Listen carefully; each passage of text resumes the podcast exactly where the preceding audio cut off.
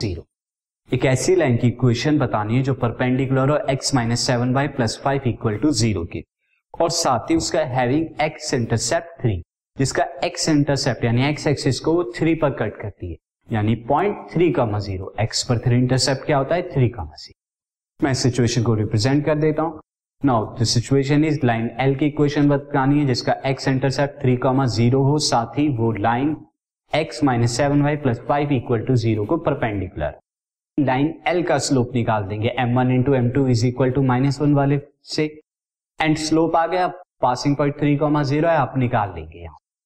But मैं इसे किसी दूसरे तरीके से कराता हूं जो मैंने ऑलरेडी आपको बता चुका हूं तो सिंस यहां पर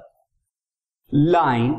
परपेंडिकुलर टू मैं यहां पर एक लाइन परपेंडिकुलर लेता हूं x minus seven y plus five equal to zero से the line perpendicular to x minus five is equal to zero क्या हो जाएगी यहां पर क्या कहते हैं एक्स और वाई के इंटर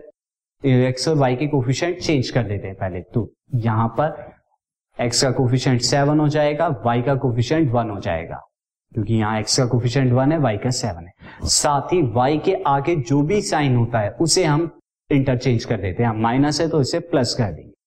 और प्लस सी तो ये परपेंडिकुलर है यानी लाइन एल की equation now this since this line passes through 3,0 se pass karegi, therefore 7 into 3 plus 0 into y plus c is equal to 0. This implies that 7 3s are 21 plus c is equal to 0 and c is equal to 21. So required line is required line is वो क्या हो जाएगी वो हो जाएगी seven x plus y this is minus twenty one and minus twenty one equal to C तो ये हमारी रिक्वायर्ड लाइन है जो कि परपेंडिकुलर है given line see the next question